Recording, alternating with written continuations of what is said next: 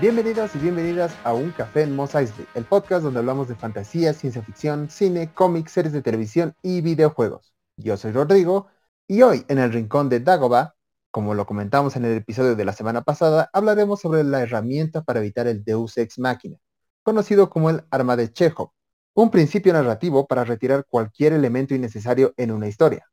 Impuesto por Anton Chekhov, el famoso escritor ruso considerado como uno de los grandes del relato corto, a lo largo de varias cartas estableció el principio para evitar que el autor haga promesas que no planea cumplir, dado que la carta que da el nombre al principio estipula lo siguiente. Remueve todo aquello que no tiene relevancia para la historia. Si en el primer acto dices que hay un rifle colgado en la pared, en el segundo o tercer acto debe dispararse. Si no lo vas a disparar, no debería estar ahí. Lo cual implica que si en una historia se invierte tiempo en un objeto, personaje o localización, su importancia debe revelarse. Si alguno de estos no era importante para la trama, entonces era mejor removerlo, evitando así una posible confusión o manejo de expectativas del público. Es por esto que funciona como lo opuesto al Deus Ex Machina, ya que este es que se dispare un arma que sale de la nada en el tercer acto, por lo que para evitarlo se debería plantar el arma en el primer acto. Para esto se deben reescribir las reglas de la historia en los primeros capítulos donde se da una trama o subtrama al elemento externo para justificar su aparición final.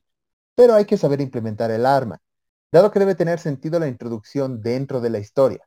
Tomemos por ejemplo Señales, la película con Mel Gibson. Se trata de evitar el Deus Ex Machina al usar el agua como debilidad de los aliens. A lo largo de la cinta, ponen el rumor de que es su punto débil y no van a lugares como ríos o lagos, sin mencionar el hecho de que los vasos de agua estaban ahí por una razón pero es inefectivo porque no tiene sentido. Si los extraterrestres son tan avanzados para ir a otros planetas e invadirlos, entonces ¿por qué ir a un planeta lleno de agua que es su única debilidad? Ahora, hay un punto a tomar en cuenta. Hay veces donde el arma de Chejo puede ser obviada deliberadamente para convertirse en un MacGuffin, algo de lo que hablaremos en otro episodio.